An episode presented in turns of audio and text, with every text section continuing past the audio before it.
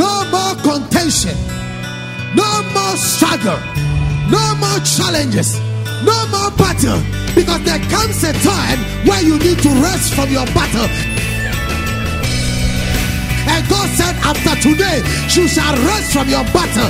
The battle of your marriage, the battle of your business, the battle of your finances, the battle of your sickness, the battle of your shame, the battle of your disgrace, the battle of your setback, the battle of the pains you don't want to forget.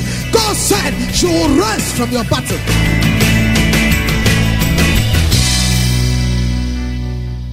And now, today's message with God's servant, Reverend Ismaila Awudu, Head Pastor ICGC Yahweh Temple, East Legon. Heavenly God, we thank you for your faithfulness and your loving kindness. We give you all the glory and all the adoration. We thank you, Father, for bringing us together to hear your word. Speak to us by the pages of your word and reveal your truth to us. Holy Spirit, have your way in Jesus' name. Amen. In the next one hour, I'm going to ride with you, and I want you to fasten your seatbelts, and I want you to be more conscious. Take down your notes. Um, let me see your notebooks and your pen and your paper. If you have one, your iPad at least. Okay. Because I'm doing teaching. And um, so I'm not um, coming to do anything. I'm here to teach. So I'll teach and preach. And I'm telling you the style I'm taking this morning so that you get your pen and your notebook ready. Open to the foundational scripture that I started with Psalm 92. Give me from verse 9 to the, to the end. Psalm 92.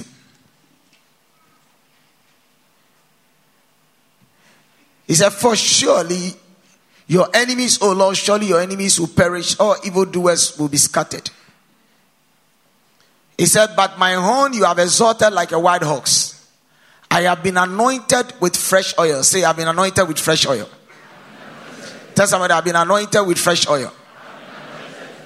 And the verse number 11 says that he said, My eye also have seen my desire on my enemies. My ears hear my desire on the wicked who rise up against me. Verse 12. He said, The righteous shall flourish like a palm tree, he shall grow like a cedar in Lebanon. And verse 10 says, Those who are planted in the house of the Lord shall flourish in the courts of our God. He said, They shall still bear fruit in old age, they shall be fresh and flourishing. To declare that the Lord is upright, He is my rock, and there is no unrighteousness in Him. Now, take me to the verse number 12, and let me begin with my subject. The most important thing that we were going through from last week that I started is about how you and I can flourish in the house of the Lord. Tell somebody flourishing in the house of the Lord. Tell a person flourishing in the house of the Lord. It's important for you to know that coming to church has a different dimension. You see, anytime you, you put a name on a place, the name influences the attitude of the environment. So let me give you an example. In your house, you have your sitting room. That is where you will lead the visitors to. It is the same place, but because you have named the place a sitting room, you cannot use that place as your bedroom. Are we right here? So you have named another chamber as your guest room. So when your guest comes, you you want them to go to that place and go and sleep or rest. So that is your guest room. You name it a guest room because of what you want to do there as far as the place is concerned. You have your bedroom. That is your place of nakedness. You cannot use your sitting room as your place of nakedness. So you feel free when you enter into your bedroom, you can strip yourself naked and all that. Then you have the washroom or where you have your loo and whatever it is. When you enter in there, you do a different thing altogether. That is not the time you are going, the place where you are going to eat your jollof and eat your salad and, and be able to do whatever it is because the environment there is a different thing altogether.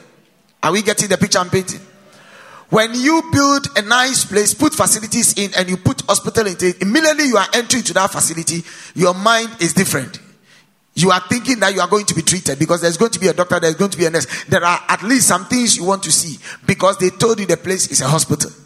You cannot enter a place where they've written a hospital and you see a carpenter trying to do furniture.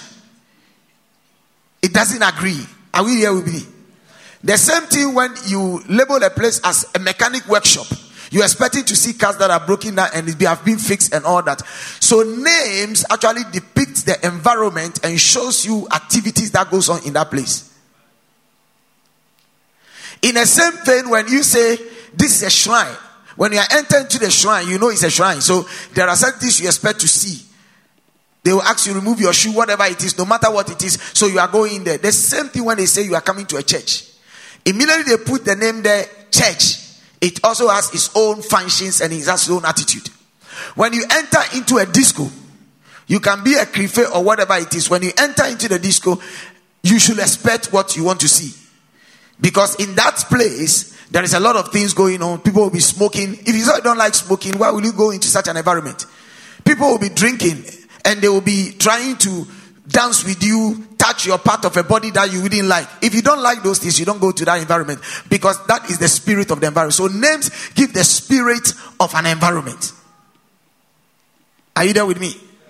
So it's important for you to understand these things. The problem we have, and for the reason why we are not being blessed in the house of God, is as a result of the fact that we don't know the difference between our home and the church.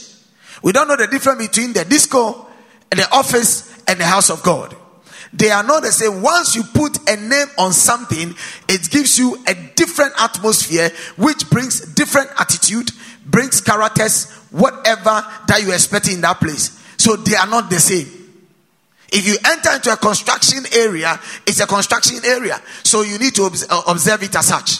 You don't go into a construction area and walk in a construction area like you are walking in your house you will get hurt. So, the same thing when we say we are coming to church, the name church alone gives us a different perception and a different atmosphere. That is why, by law, in public places, for instance, like a church and all those things, you cannot walk in. Some of you don't know you're right. A policeman cannot walk in into this place and arrest you. You can go and check with the lawyers unless you leave the premises of this place. Whilst you are outside the premises and the jurisdiction and the environment of this place, they have every right to do whatever they want to do with you. As long as you are here, they cannot have anything to do with you or to arrest you. The only thing they can do is to negotiate with you and to go with them. But if you don't go, this is a place of safety. It is enshrined and is, is accepted and is respected. You can be picked up in the disco, but it is not with church. It's not with the mosque. So you have to understand some of the sacredness of some of these things. So it is important for you to know the difference of what we mean by church and what we mean by your house. And remember, I said, anytime you place a name on something, why will you call a car a Jaguar? Because why? Somebody said it's a Jaguar. So you also said you want a Jaguar. Why will you call a car a Ferrari? Because somebody told you it's a Ferrari and put something there. But can't that also be called Toyota? Oh, come on, are you there with me? Oh, talk to me this morning. Don't look at me like I'm the only one preaching. Can't it be called Toyota? It can be called Toyota, but why will you choose to call it a Ferrari or a limousine or whatever it is? It's because somebody said that that is the name. And you agreed. Somebody named this a microphone. But can't it also be called a stick?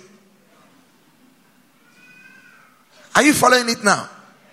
The shoe you are wearing, somebody named the shoe and you believe it and you accepted it. So, in the same vein, when we say it's church, which is the ecclesia, the call out ones, there is a certain attitude and character that goes with it. If you don't get it, you will always come in and go out, come in, go out, come in, go out, and you will never be blessed because you never understood the game of the place. Just like if you don't know your office, if you your office is where you are going to work, if you turn your office into your dining room or your sitting room, you defeat the purpose. And a lot of us are defeating the purpose of being in the house of the Lord. So he's saying here that the righteous shall flourish like a palm tree. So when you are righteous, the righteous is who? Somebody who has received Jesus as his Lord and personal Savior. Righteousness simply means being in good standing with God. And if you know, none of us by our actions can please God. So the only thing that qualifies us is receiving Jesus as our Lord and personal. So once I receive Christ as our Lord, my Lord and personal Savior, by believing with my heart that He died and He rose again and confessing with my mouth, according to Romans chapter 10, I am saved. There is no argument about that. The rest is what for him to work on me as I agree with him by his word so that I can grow thereby and be what he wants me to be. That is it. So that is the entry point into the kingdom or into the house of the Lord where you are called a Christian. Now, when I come into that, I now need to work on myself. And so he's saying that we that have received Jesus, we shall flourish. And to flourish means to be able to expand. I defined to you the other day to expand, to be fruitful, to blossom, to do well. So he's saying that there is a need that as far as we come to receive Jesus as our Lord and personal and come to the place he has designated. That this is my place that you should come for me to discuss with. Just like the doctor has designated the hospital that you know you are going there to be treated and to be taken care of. You do not enter into the hospital to go and hear other talks or entertainment or a comedian entertaining you. You entered in there to go to be treated. The same when you enter into the theater you are going to see the comedian perform or the musician perform for you to laugh. If a doctor comes there and he said i'm coming to examine you your pressure you say why? Are you sick? That is not what is being done here. Are you understanding me? So in the same vein when you come to the house of the Lord, He's saying that when you come here, your ability is to flourish. Is to flourish. Now, so if your ability or the, His desire for us is for us to flourish. And not only flourish but like a palm tree. And i told you the some of the importance and i asked you to go and look for the importance of the palm tree. Out of the palm tree finally you can even get mushrooms. And and mushrooms are very very important to our health and our life. It it, it deals with blood pressure. It deals with a lot of things if you if you study the importance of mushrooms okay? So it's important to know that there is nothing of the palm tree that is wasted. In other words you as a child of god when you understand this concept and ideal that coming to god's house everything about you is fruitful you have to know that everything about you is fruitful. So you are, we are not a bunch of confused people, or we are not the opium of the masses, as Karl Marx will put it. But it is some place where when you enter in, no matter who your shape and your type is, there is supposed to be some sort of change in your life. If you come in every day and your life is not changing, you have to examine yourself. Because the issue or the spirit like I told you, the name of a place determines the spirit. The spirit of the name of the church is transformation. Say transformation. Say transformation. So it's us to change your way of doing things. What people knew you before, when you start coming to church, they should see a change. If they don't see that change and you are still worse than when you were with them and you came to church, then there is something wrong. Because the, the same way you enter into the hospital to be treated of a sickness and walk out, and you rather go to the hospital and sickness is worse, then it means that you are not in agreement with the doctor. You are not taking your medications. You are not following what the doctor asks you to do.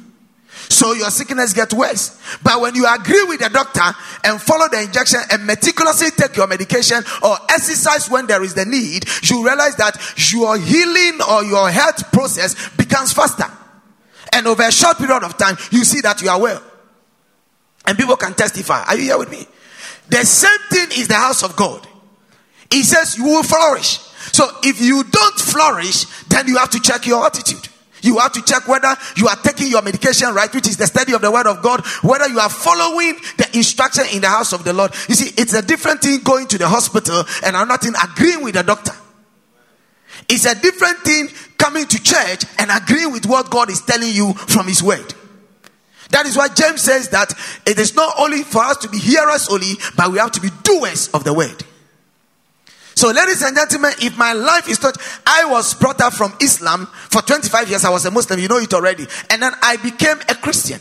When I was a Muslim and I was in the world, my friends knew me. They know what I am capable of doing. They knew my background, they knew my family, they knew whatever it is, and there is no argument about that. In the corporate world, when I was working, they know who I was and they know what I can do and what I cannot do, and they know what I tolerate and what I don't tolerate. When I became born again, they can also tell you, those of you who know them and you have met some of them, they can also tell you that this person was like this, but now he's like this, so we can take him serious for what he's doing. So you see? It's a transformation. It's a process of metamorphosis. You you you translate. You change. So if your life and the way you are has not changed, and right now people have cause to worry about your character. They have cause to worry about the way you do things. When rather when you were not a Christian, you were not doing it. Then you have to examine yourself because Christianity is not a facade. It's not a smoke screen. It's not a title to hide before you or to present the Bible like they tell us by African studies that the, the Christians brought us a Bible with one hand and had a sword at another side. It's about time we have to stop blaming slavery and take responsibility of our lives. Because we are not dumped up here. The problem of Africa is not human resource. The problem of Africa is that we are not poor. If somebody tell you that Africa is poor, it's a lie. We are not poor. The problem of Africa is systems and the way we think. If we can change our thinking, we can be better. And we'll not wait for anybody to endorse us. So that is it. So it comes with a change. Say it comes with a change. Say it comes with a change. So in that regard, for you to be, he said, you will flourish like a palm tree and like the cedar of Lebanon. And not only that, but verse 13 is telling us that those who are planted so there is a process of being planted. You can you can walk on the soil, but if you you can throw seeds on the soil, but if you don't plant the seed, it has its own capabilities. So he's talking about being planted, and being planted is connection. The seed have to have a connection with the soil. And the seed germination or the tap root or the trunk and everything is have to be connected to the new mineral deposits in the soil so that the nutrient will benefit the tree for the tree to be able to also grow. If the tree is not in alignment with, in agreement with the nutrients of the soil, there is no way that tree is going to flourish. And I gave you the example of the sower where Jesus spoke about somebody sow and the seed fell on thorns because the thorns and the seed do, uh, do not agree. They all compete for the same nutrient. The thing choked the plant and the plant died. Some fell on the rock because the seed doesn't have roots enough or soil enough to grow. Because it was on the rock, nothing happened. But the one that fell on a good ground had a connection with the soil and as an environment for it to nourish and to grow. So because of that, it began to grow. In the same vein, if you are connected to the church and the environment, because already the land of the church is a fruitful land. Write it down. Already, the land of the church is a fruitful land. And you and I are the seed. And we are coming to get connected to that soil to prosper. So if the seed has a problem, the soil can never do anything about the seed. The little agriculture I studied did not tell me that if the seed is bad, the soil can change the seed. I don't know about what you studied, but this is what I studied. The seed has a responsibility to be able to benefit from the soil. That is why the farmer diligently looks upon it. When the seed is coming out and there are weeds around it, he goes to either spray or uproot the weeds so that the, the, the plant will get air enough and water enough and, and, and to interact with its environment for it to grow and to become better. Hello, are you there with me? So the ground of the church is already fertile. The problem is the seed, and you and I are the seed. So we are supposed to be connected to the soil to flourish. So if I don't flourish, I don't blame God. I blame my seed. So I said, my one of my mantra is that if you don't like your harvest, change your seed. Because no seed can work out a magic. Every seed only gives what he has. But the soil is always ready. If the soil is fertile, plant the seed. So those who are planted in the house of the Lord shall flourish in the courts of our God. And he said they shall still bear fruit even in old age. So fruit bearing is an evidence of the blessings. Any tree that does well, you will see the fruit. So people should see the fruit that when you began going to church, your business has changed. Your life is better. Your dressing has changed. Things are working out well in your life. You should be able to relate to that and ask you, who is your God? Which church do you go to? When the person is a magician and you or he's a is an occultist and you say you are a Christian, he should be able to come to you and say, Show me your God. Not you going to ask him to show you your God. Is God. The irony is that the people are leaving the church rather and they are going after the Malams and the Jujipo because the simple truth is that we don't know where we are planted.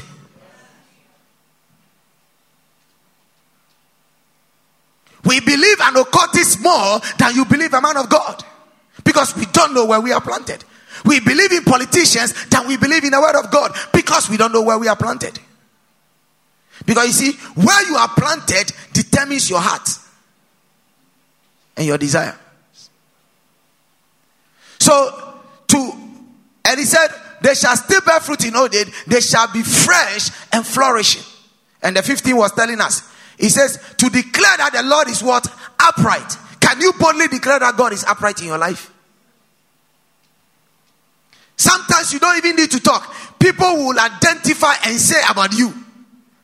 They can say that, ah, when you started church, we have seen some changes in your life.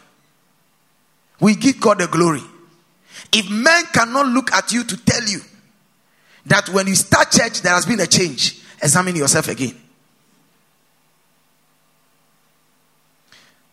The church is not a place of magic, it's a place of responsibility, it's a place to bear fruit. To declare that Lord is upright, is my rock, and there is no unrighteousness in him. So, and, and, having understood this, we quickly will go through number one, therefore, there is the need for you and I to know why I am in church in the first place. To be able to get the best as I'm looking for. Because if you don't know it, you will just be follow following. Anything at all, like the Bible says, we are like a reed. You'll be like a reed. Any wind of doctrine will blow you away. Anything people say will carry away. Anything that happens, you are just following. You don't know your focus. And anytime there is no vision, there is abuse. You waste your time. I don't want you to come to church to waste your time. I don't want you to waste your time as a Christian. I want you to know the benefit in it. Know why. Number one, know why you are coming to church. I will elaborate on all these, these areas quickly. So write down, I will elaborate on it. Prepare your heart. That is the second thing. First of all, you should know why you are coming to church. What is your motive? Two, prepare your heart. Three, put all your heart into the worship. Four, capture the message and take it with you. It's important. I, I, I, I did that last week, so I'm just running through because I have a lot to share. The fifth point is that be more eager to give than to receive. Be more eager to give than to receive. Acts chapter 20, verse 35. Acts 20, 35. Come to church with an attitude of a giver, not the attitude of a taker. Take note. Come to church with an attitude of what? A giver and not an attitude of what? A taker. Be determined not just to be blessed. Oh, Pastor, you blessed me. No. But be determined not just to be blessed, but also to be a blessing. To be a blessing. Like I came, I said, tell somebody this. You are looking at the person, you are not saying anything. You are supposed to also be a blessing to somebody. You might be shocked that the person standing by you or sitting by you is depressed or is troubled. Your mouth that as you open and said, Oh, I love you, you are good, you are looking beautiful, you are this, that I said, the pastor said, let's say, sometimes we do this thing deliberately. We release the person and the person will free. There are some people, they feel intimidated to sit by somebody and they can be so edgy, but immediately you break their eyes, they are able to flow and to be benefit from the service.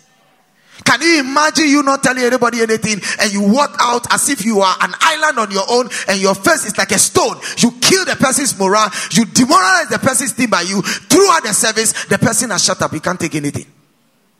Can you imagine you be in worship and you are so entuned and the usher did not come early and you find yourself sitting in a place where he has to come and move you and touch you? He kills your flow. Can you imagine a congregation member just speaks to us anyhow and anytime you can, it kills your flow because we are all here to be a blessing.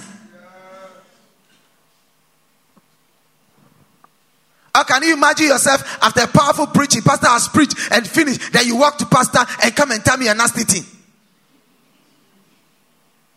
I'm just coming to church in high spirit preparing. My wife will tell you when it is a Sunday morning, I don't want to hear any nonsense. If you have issues, keep it. When I finish, we'll talk. Because you are coming to bless the people. Your mind, your spirit, your everything is tuned. If I can, I have to go to bed by 2 a.m. or 3 a.m. Because I am coming to deliver one service, one sermon. Why will I come and have time to talk about somebody on the pulpit? Then I'll be stupid. So we always come in with a mindset to bless.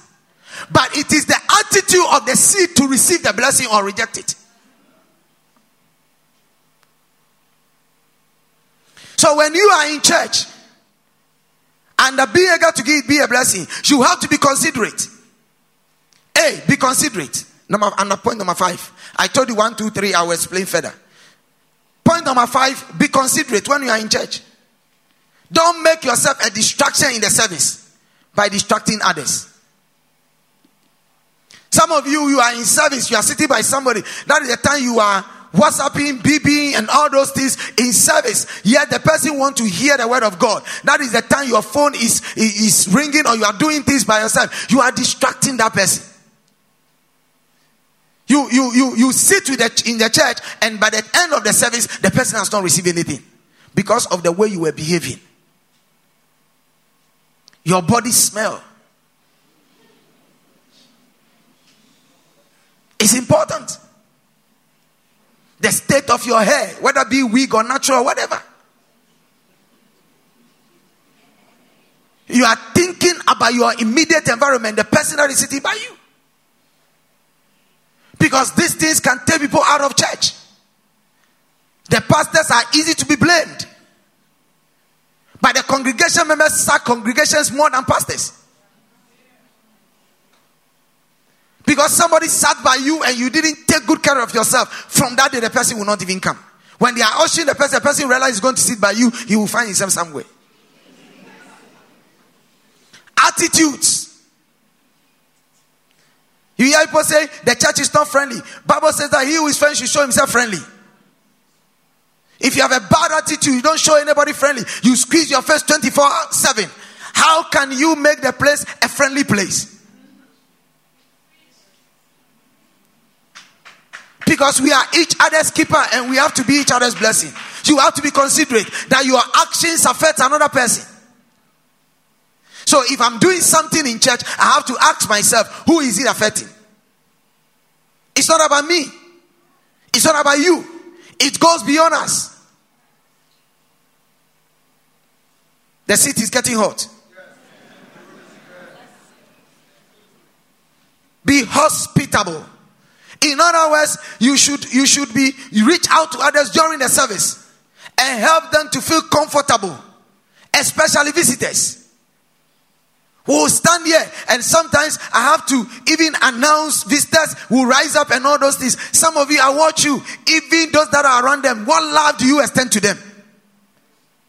After service, do you even show them some love and say, Oh, we are grateful you came because we are doing it mechanical? They say, Shake the people, so you shake the person. People that even attend to first timers, that is where it ends. They attend to them, and that is the end. They don't even know that visitor that the visitor came to church the following Sunday. To even walk to say, Oh, we are grateful you came back again. How did you find the church? And everything. Everybody runs into his car. I know my friend, and that is all. And you leave the rest. So the person comes in, and the person falls in like you are dropping a, a, a, what you call a key in an ocean. You have been left alone to swim.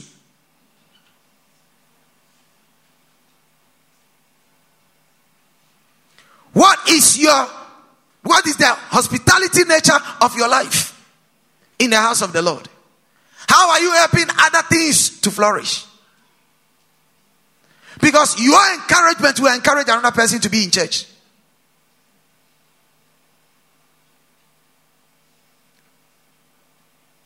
Are we going?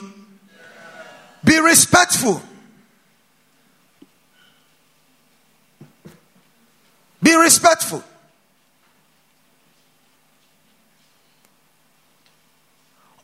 Those you come to church and usher is ushering you.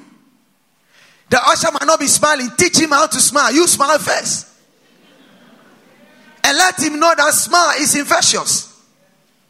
So that you will learn or she will learn. If you have a challenge, there is a way to talk to the person so that you, you be on the same page. But that is the time you get offended and be arguing. Yet the usher is not there by herself or himself. The usher is there because pastor made them to be there. Anybody that is performing a role in this house is not infinite. They don't have absolute power. They are all operating by delegated authority. I put them there, just like Dr. Otabil put me here. So anytime they stand and they are doing anything, they are doing it in my name. Hello. So if I can ask you sit here and you will sit there, if the person says, Can you sit here? You should be able to sit there. You are not respecting the person, you are respecting the authority of the house.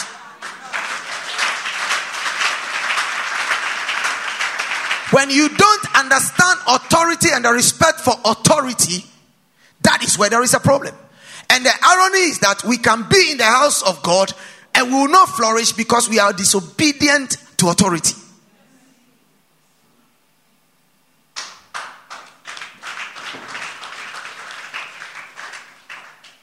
Whenever you respect authority, you respect God because God is a God. Look at Lucifer. When Lucifer disobeyed authority, he was cast down.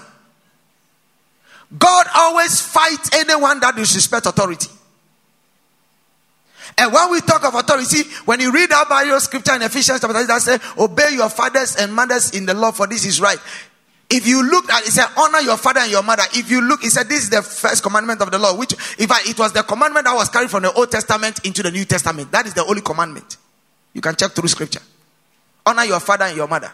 That word honor there is not deserving, according to the interpretation. So your father does not deserve it, but you have to give it because why? You are seeing him as God in your place. Not because he is right. God can never be right with you because God has never been just, but He has always been fair.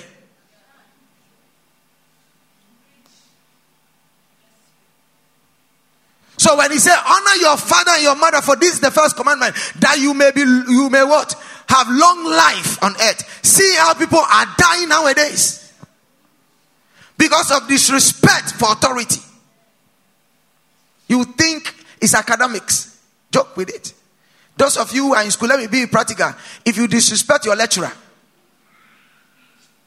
or your faculty head, you will stay longer in the university.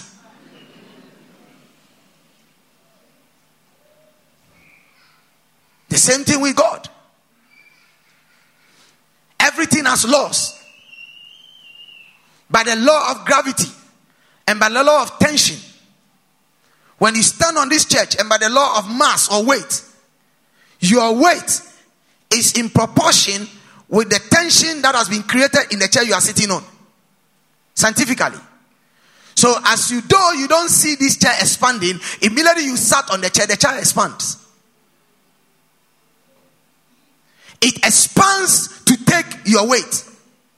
So in its expansion, when it expands for your weight, it ends at where your body mass is. So when it's when your body mass is more than its expansion, you can you couldn't expand to that level, that is why you see the chair breaking and you are falling down. Go and study some science. So that is why you cannot stand on this chair and jump because it will break. Because the force applied will not help the chair. So there are laws. When you disobey the laws, it happens against you. So there are blessings in the house of the Lord. Be respectful. Be tolerant. Bear with those who might be struggling in areas where their level of maturity and spirituality isn't the same as yours. Express the fruit of the Spirit when you are dealing with difficult people. Some of you, you look at people and you think, no, that is the end of you. Nobody is an end. That is why I have a heart for everybody. No matter how you abuse me and you manipulate things, the only thing I leave you Be there because that is how you want your life to be. But behind the scenes, I'm praying for you. And my hope is that you will turn around. And when you turn around and you come genuinely repenting, I receive you. If you are faking too, it's up to you. But there is always a room for people to turn around. So there are principles you have to follow to get the best out of church. And these are the three principles I want to share with you. I told you that know why you are coming to church.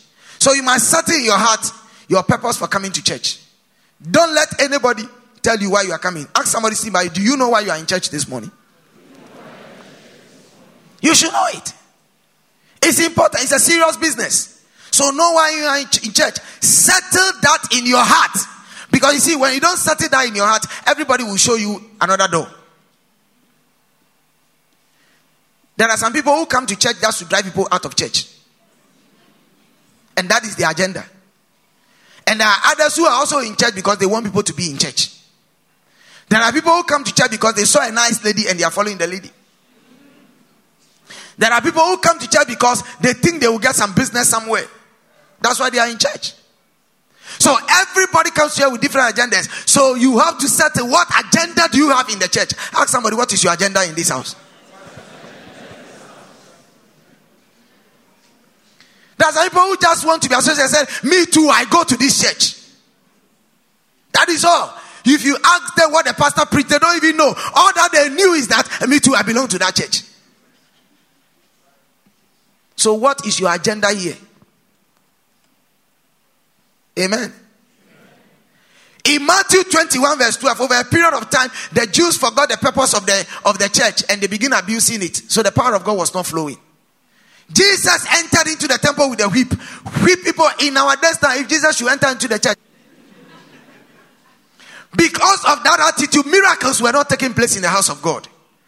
People were not being healed. Deliverance were not taking place. When you whip them out of the church, turn the table of the sellers and everything, clean the house. When he cleaned the house finally, Bible says that the sick were healed. May the Lord heal our church. I said, may the Lord heal our church. So there is a blessing in the house of the Lord. But when weeds begin to grow, you can't get anything. Two. Two. Prepare your heart. Prepare your heart. Bible says that out of our heart flows the issues of life. Your heart needs to be prepared. Because see, if you don't prepare your heart, somebody will destroy your heart. Because it takes your heart to receive. Prepare your heart before you come to church. You don't prepare your heart when you are in church. You prepare before you come to church. Coming to the house of God and to flourish in his courtyard, preparation does not take place in the church. Preparation takes place. Don't say, I am coming to church for the praise and worship leader to be able to let me know how to praise and to worship. Ah, then my heart is. Before you are leaving home, the night before, you iron your things. The morning, you are in high spirit. You are already worshiping. When you are driving to church, you are playing a nice worship song. That is not the time you are playing. Who shall bless? No one cares. Buffalo soldier. That is the time you are environment. Everything around you have to be serene. That means you are anticipate, you are in anticipation, you are expecting to receive something. You have prepared your heart. Like you prepared your card and prepared to go and meet the doctor for your healing or for your cure. The same thing you prepare to come and meet God because God has something for you. So we receive before we enter into the house. We don't come to church to now come and whine and whine and whine and whine. I am waiting for pastor to come and inspire me with his message. No, you get inspired first before you come and listen to me. So when inspirations meet, there will be an explosion. You are not saying, I am now coming in here so that I can pray. You fire yourself up before you come to church. So you are coming with fire. She's coming with fire. He is coming with fire. We put our fires together and then we have a bigger fire. So preparation takes place before service. If you want to be blessed from the house of the Lord, you prepare before you come to church. Even your offering, you prepare. You don't come to church before you decide what offering you are giving to God. It's not an impulse. In some instance, the Holy Spirit, in one way or the other, will be able to move you beyond what you should give or what you have already prepared. But in fact, if you prayed into the service, you pray that God, you see, before you receive from the service, you have to pray into the service. That is the preparation. Some of us only get up and say, I'm coming to church. Did you even pray for pastor? Don't you know I'm a human being? Don't you think I am affected by things and issues? So it's your duty to pray for God to be able to guide me in my presentation, that I will be a blessing to your life. And your prayer can influence my message. So you don't say, and I didn't get blessed. You didn't get blessed because you didn't pray for that blessing. That is the preparation of getting the best out of church.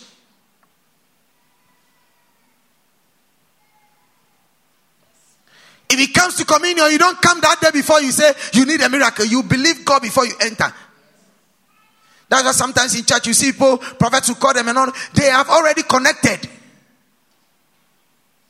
You don't get connected in the service. Are we learning something here?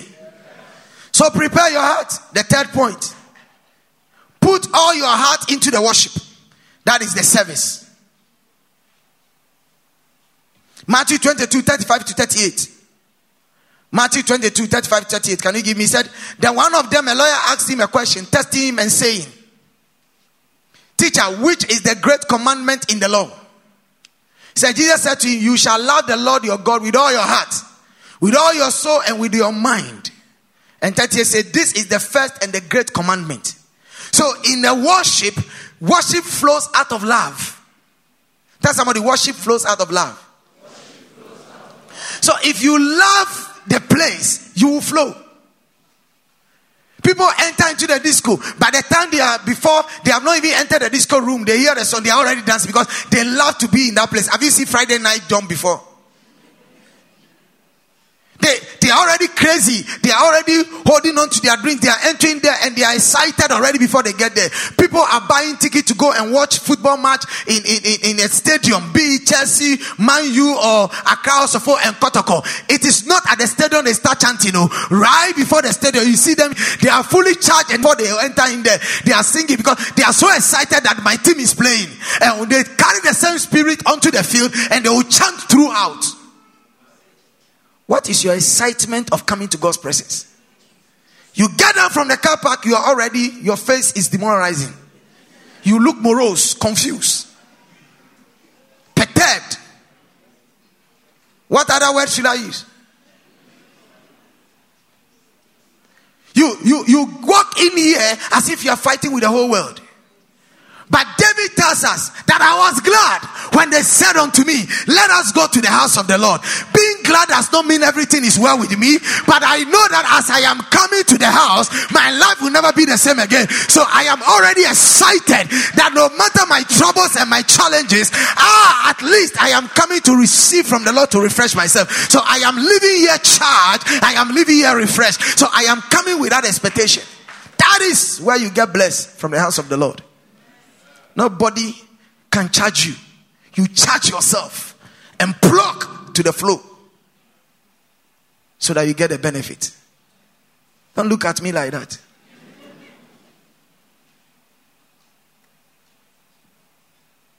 So you immerse yourself in every aspect of the service. You don't come after intercession. You make sure you are here before intercession. It's all preparations.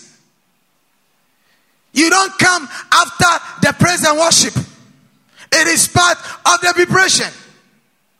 Every phase of the service flows to be able to help you so that by the time you get to the word, you are already prepared. Your atmosphere is prepared. And then when the word comes, you are able to take it. Reason why you get disjointed and you are not because you don't prepare. When an athlete or a footballer does not do a warm up first, it doesn't matter how many times he has spent in the gym. When he goes on the track running without a warm up, he will get a muscle pull. And a lot of us are having muscle pulls in the house of the Lord. muscle pull Christians. And whenever you have a muscle pull, you feel the pain. And that is why we cannot deal with pains. We are edgy in the house of the Lord. Everything, a little thing offends us. Because we didn't have a good warm up. Amen. Are we learning here? Okay. There are seven things or seven ways that you can be a blessing to your church. Seven ways you can be a blessing to your church. Point number one. If you want to be a blessing to your church so that you can also flourish in the house of the Lord, these are the things you should note. note. Come with an attitude of a giver. I've already told you. Acts chapter 20, verse 35. He said, I have shown you in every way by laboring like this that you might support the weak and remember the words of the Lord Jesus. That he said, It is more blessed to give than to receive. It's more blessed to do what? To give than to receive. The secret of this church and the reason why this ministry will never go down is that the head pastor and his wife are givers. You are not clapping because you are jealous. We are givers. And not a two by four giver, but serious givers. Serious givers. You can ask the finance department. Sometimes they will say there is no money. I tell we are doing this. I initiate projects with that money. But I've never failed. You know why? Because the Lord will supply. Before we even got this land, as a church, I made us sow when we don't even have. By the time we finished sowing the seed, in less than three months, we got this land. We didn't even know there is a land in East Legon around this place like this. Everything we have done here, if you should ask me, how did the money look? If they should give you the records of your offerings and your tithe, you ask that, hey, and we are able to do these things. People call us the rich church, and I always thank them. That prophesy. Oh, tell somebody prophesy. Tell a person prophesy. Yes, they call us the rich church. But if you have eyes to see, you will know that we are just coming. We will get there to be billionaires, but we are coming.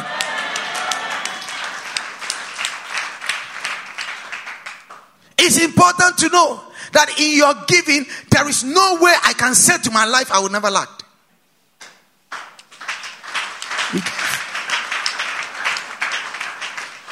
There are two types of people in the world givers and takers. Ask yourself, ask the person, are you a giver or a taker?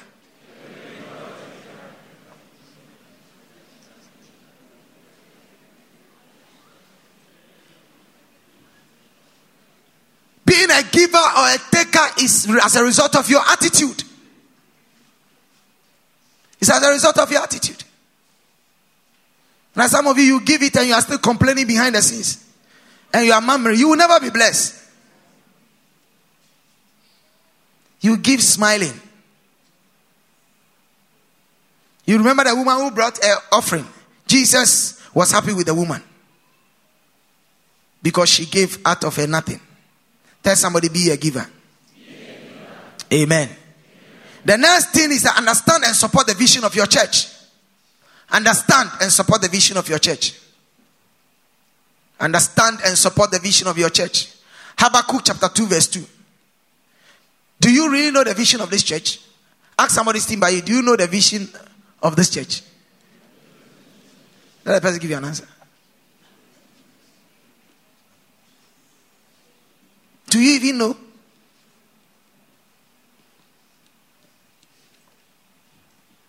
You meet somebody said, I go to ICGC. He said, okay, if you go to ICGC, what is your what is your vision? Oh, ICGC. oh, ICGC, ICGC.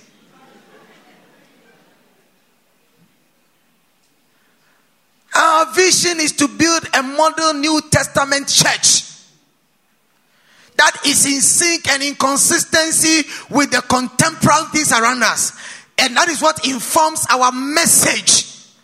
That is why anything we teach is relevant and practical.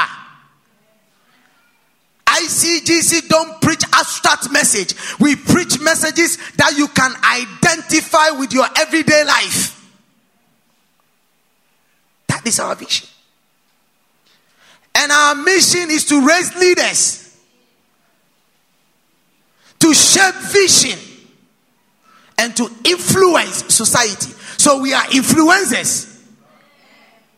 So any community or area we enter in, we need to take charge. In the marketplace, in everywhere, leadership things should be, able to emerge out of our lives.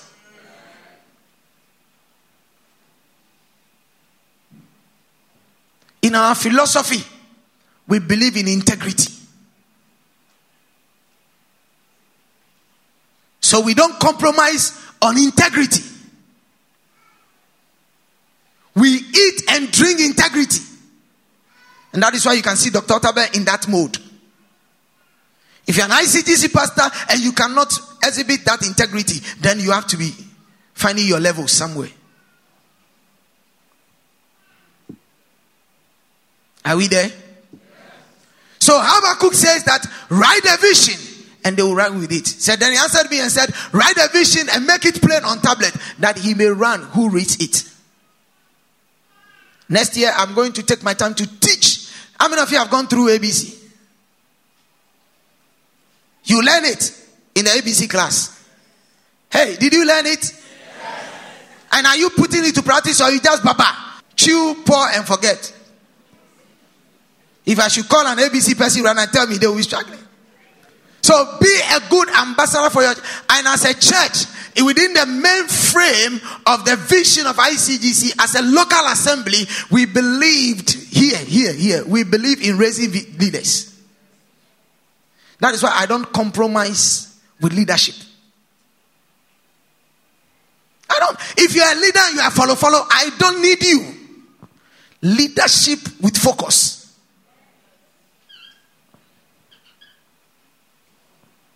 This is why you see me as your pastor. I'm very friendly. You see my wife, the same thing. If you approach her, you will know. We are not Idi Amins.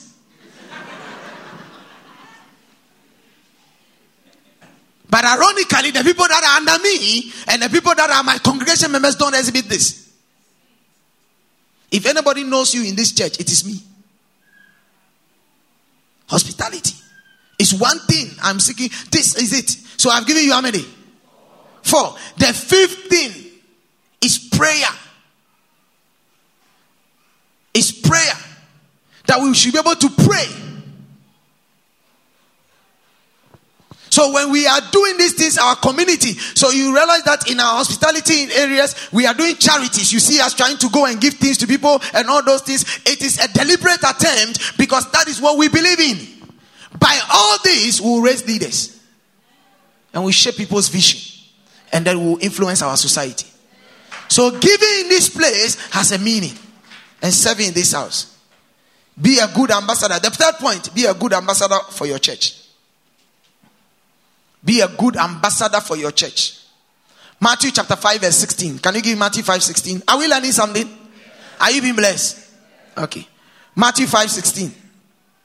He said, Let your light so shine before men that they may see your good works and glorify your Father in heaven.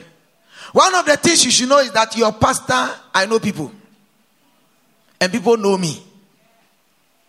So when you don't live your life well out there, and they ask you, which church do you go to? And you say, oh, I belong to ICGC Our Temple. You say, eh, are you sure? Because you see, my principles are not only when I am a pastor here. My principles of life has been from the day I was born and I've grown up to be, from my classroom days to this. I look at your face smiling and tell you the truth.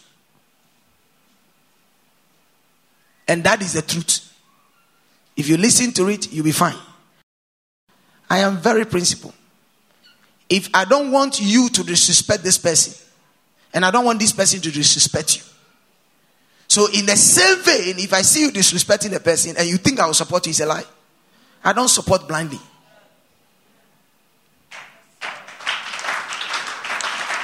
So be a good ambassador of your church.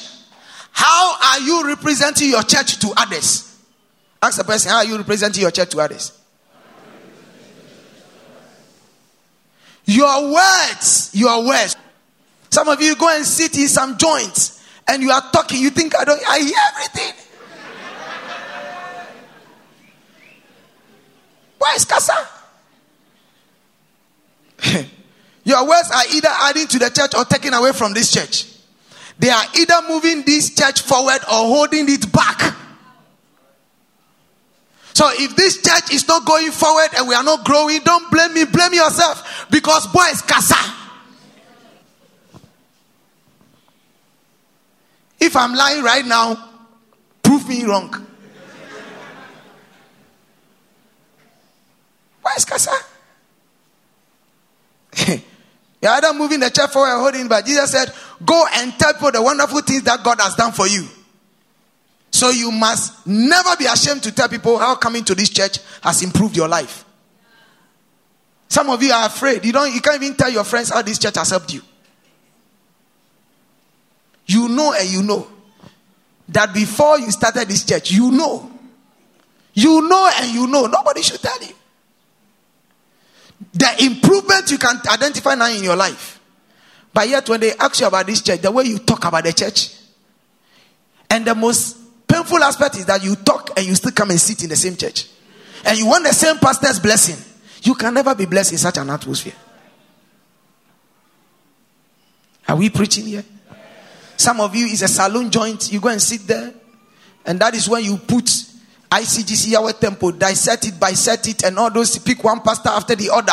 You are lining them up. You analyze everybody. Then when you finish, you put the icing on the cake.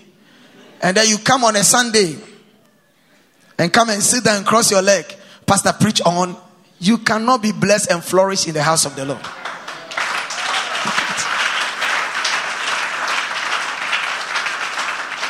It doesn't work that way. It doesn't work that way. Now, if I always ask my father to sit at home because it's not good enough to be introduced in public as my father. Now, if I have an issue, can I now go and say that I can you cannot be insulted when you see the face of an elder? So now I'm going to bring my father now to come and present so that everybody will see that my father is a nice man.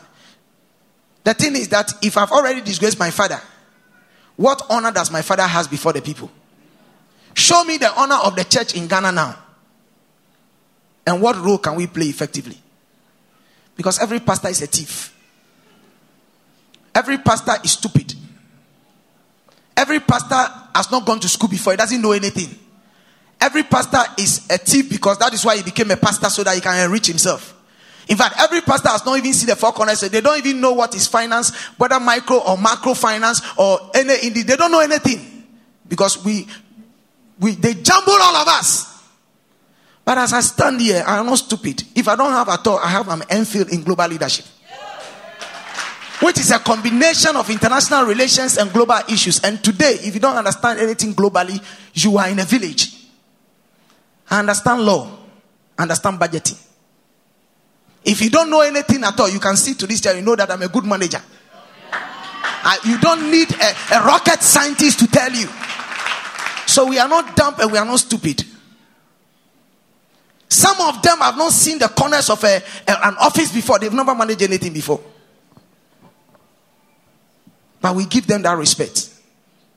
But who respects us? Those days when you were a clerical, you are respected. But now you remove your clerical and put it in your pocket. So pastors, you meet them now at the airport traveling. Nobody's wearing a clerical. Even the Catholic priests have changed their dressing. Because you have made us like that. Do you think the Imam? Have you ever seen a Muslim speaking anything bad against the Imam? I was in it for 25 years. Do you think we don't have rottenness in that place? We have more rottenness than you can think of. The Catholic Church, have you seen them rubbing themselves in the mud? Do you think they don't have rottenness there? Their rottenness is even more than charismatism. But charismatics, I will not finish before you know it's out there. We sell ourselves, we destroy ourselves, and then tomorrow we say, Let us be one. How can you be one?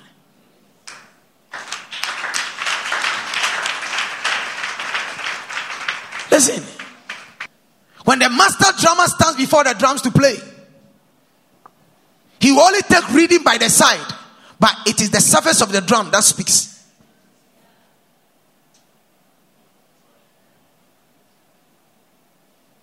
You have to know. Number four, be the part of the solution, not the problem. Be the part, be part of the solution and not the problem. The question I want to ask you as you are sitting down in this church are you contributing to solution? You are contributing to the problems. There are some of you when people walk to you and come to complaint is then you fuel it up. Oh, leave them. Tell him some. Don't even come to church. Let them take their church. We will take our church. Have you ever seen any church that has been closed down before? So if you leave, do you think the church will not grow? It will continue to grow. Hello? When you didn't come church the Sunday before, didn't somebody come to church? Oh, hello. So the thing is not about me, it's about you. Me too, I am coming to be blessed. Oh, are we learning something? Matthew chapter 12, verse 30. Give me Matthew 12, 30. He said, He who is not with me is against me. And he who does not gather with me scatters abroad. Ask somebody sitting by you, are you with Yahweh temple or you are not with Yahweh temple? Are they give you an answer? They are quiet. They can't talk. Boys, casa. the issue here is that, and it's a straightforward. He said, He who is not with me is what? Against me. Is against me. So if you don't agree with Reverend Ismaila, you are against him. And when you are against, he said, He who does not gather with me scatters abroad. So once you are against, you are scatter. You are scattering. And the irony is that sometimes we scatter without knowing we are scattering. Ask somebody, are you a scattering.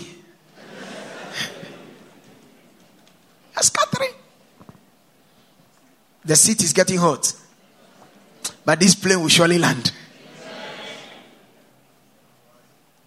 You will be remembered either for the problems you helped to create or the problems you helped to solve. Which one are you? Wherever you go, you are either creating problems or solving problems. Ask the person, are you creating or you are solving? You see, don't let us deceive ourselves. Nobody can make Yahweh Temple exciting than you and I. Period. So when I see people comparing your church with another church, it means that we have a problem. Those church you enter and you see that they are vibrant and they are exciting. It's not the pastor who created, it's the people. The people's attitude. It took their attitude to create the environment they are in. So if you also want your church to be exciting and be vibrant, you change your attitude. Tell somebody and say, change your attitude. Nobody will tell you better than your shepherd. Give me Ecclesiastes 5. Verse 1 going. Let me read something there.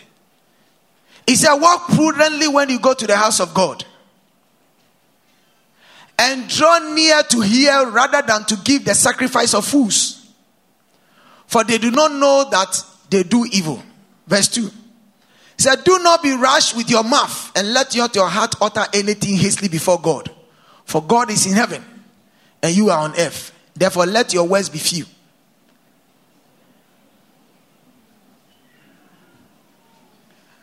Hello? The word of God. For a dream comes through much activity, and a fool's voice is known by many words. Some of you, you like to follow the people who are talking plenty. What is the less filler? The person who brings you filler is also a carrier of filler. Watch it. Give me verse 4. I'm going to only 5 and I'll leave you. Go and read the rest. He said, When you make a vow to God, those of us who make vows in the house of the Lord, you've forgotten the vows you have made from 2010 or whatever.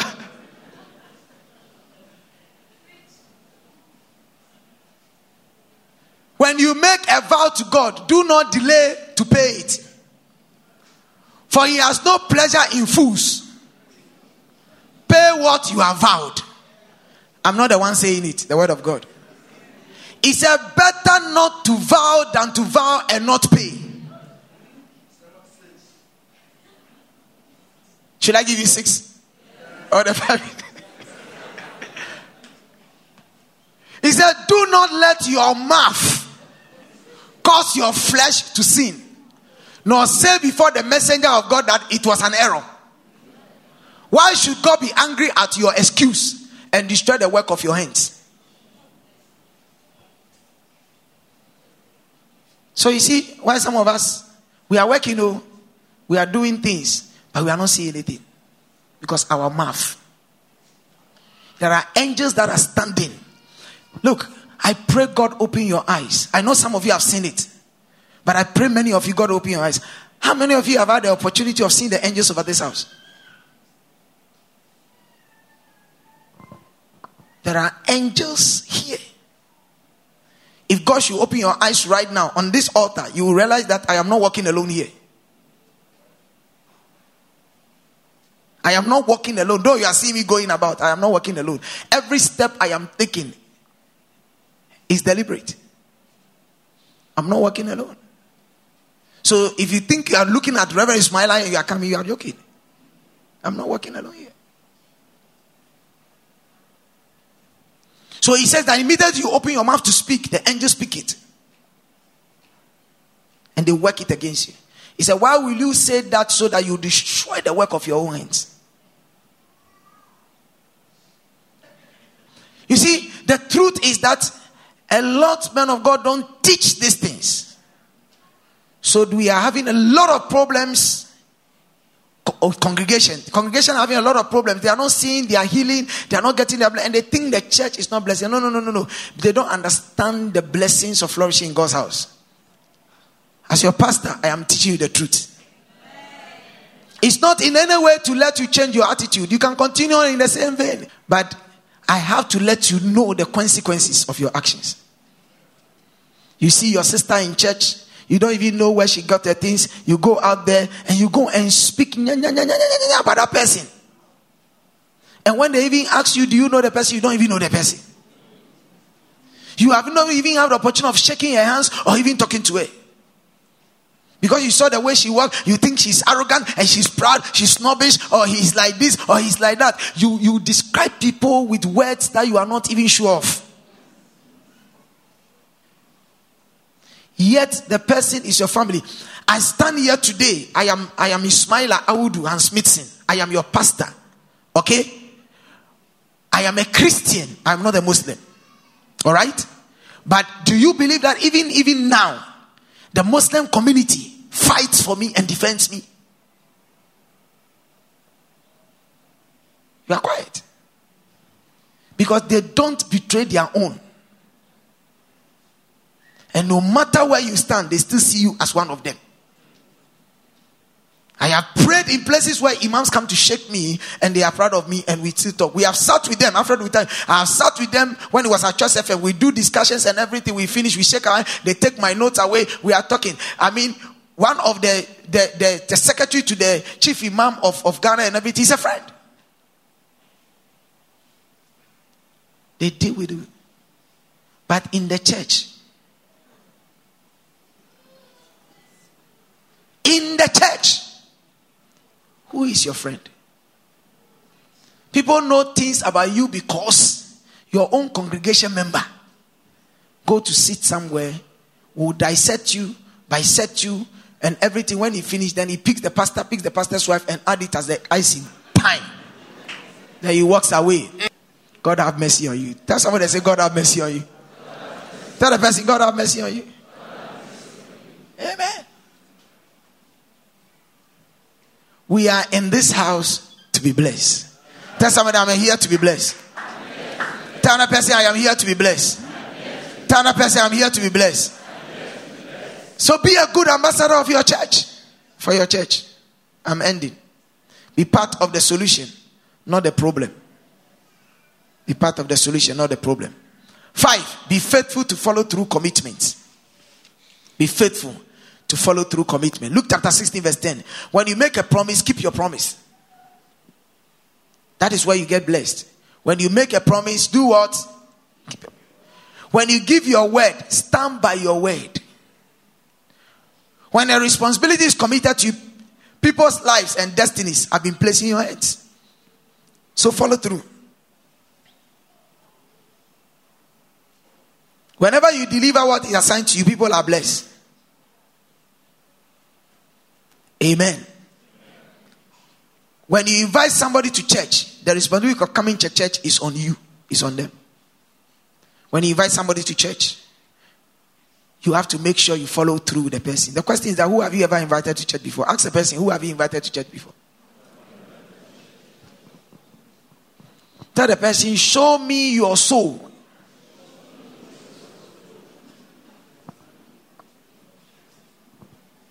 You don't have a soul. So you are walking alone. How can you be accountable? You can't. But if you have somebody who is watching you, you behave. You behave. One of the greatest ways to find joy, satisfaction, and fulfillment is to forget about your own issues and reach out to the people. In the midst of our exuberant praise and shout, there are people who are hurting inside. In the midst of what? Our exuberant shout and praise, there are people who are what? Hurting inside. My brothers and sisters, our assignment is to heal people who are broken within. Somebody is crying within. Who can he share with? Yeah, the Bible says that we should share our burden with one another. Try it.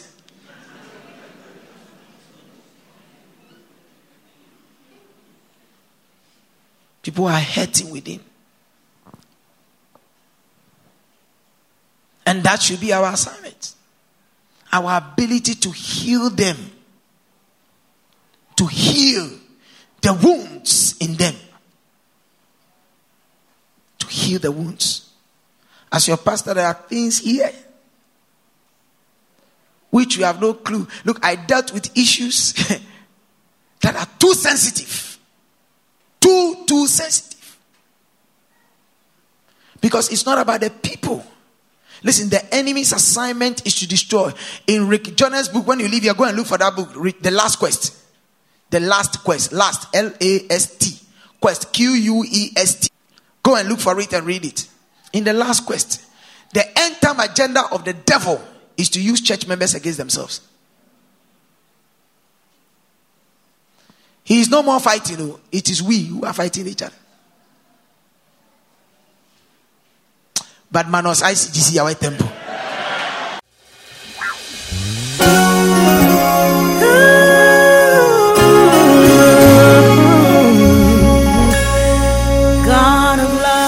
Thank you very much for listening. This is a message from ICGC Yahweh Temple, East Legon. We know you've been blessed by God's word. For more quality and practical teachings of Reverend Ismaila Abudu, visit us online at www.icgceastlegon.com or email to yahwehtemple.icgc at gmail.com or call us on 057 2260 434 or 057 2260 435. You can also worship with us on Sundays from 7 a.m. to 10 a.m. On Tuesdays at 6:30 p.m. to 8:30 p.m. for our empowerment teaching service and Fridays at 7 p.m. to 10 p.m. for our breakthrough prayer service. You can also connect with us on Facebook, YouTube or Twitter. God bless you. And my Lord with you. I know I'm covered. No greater power than you oh.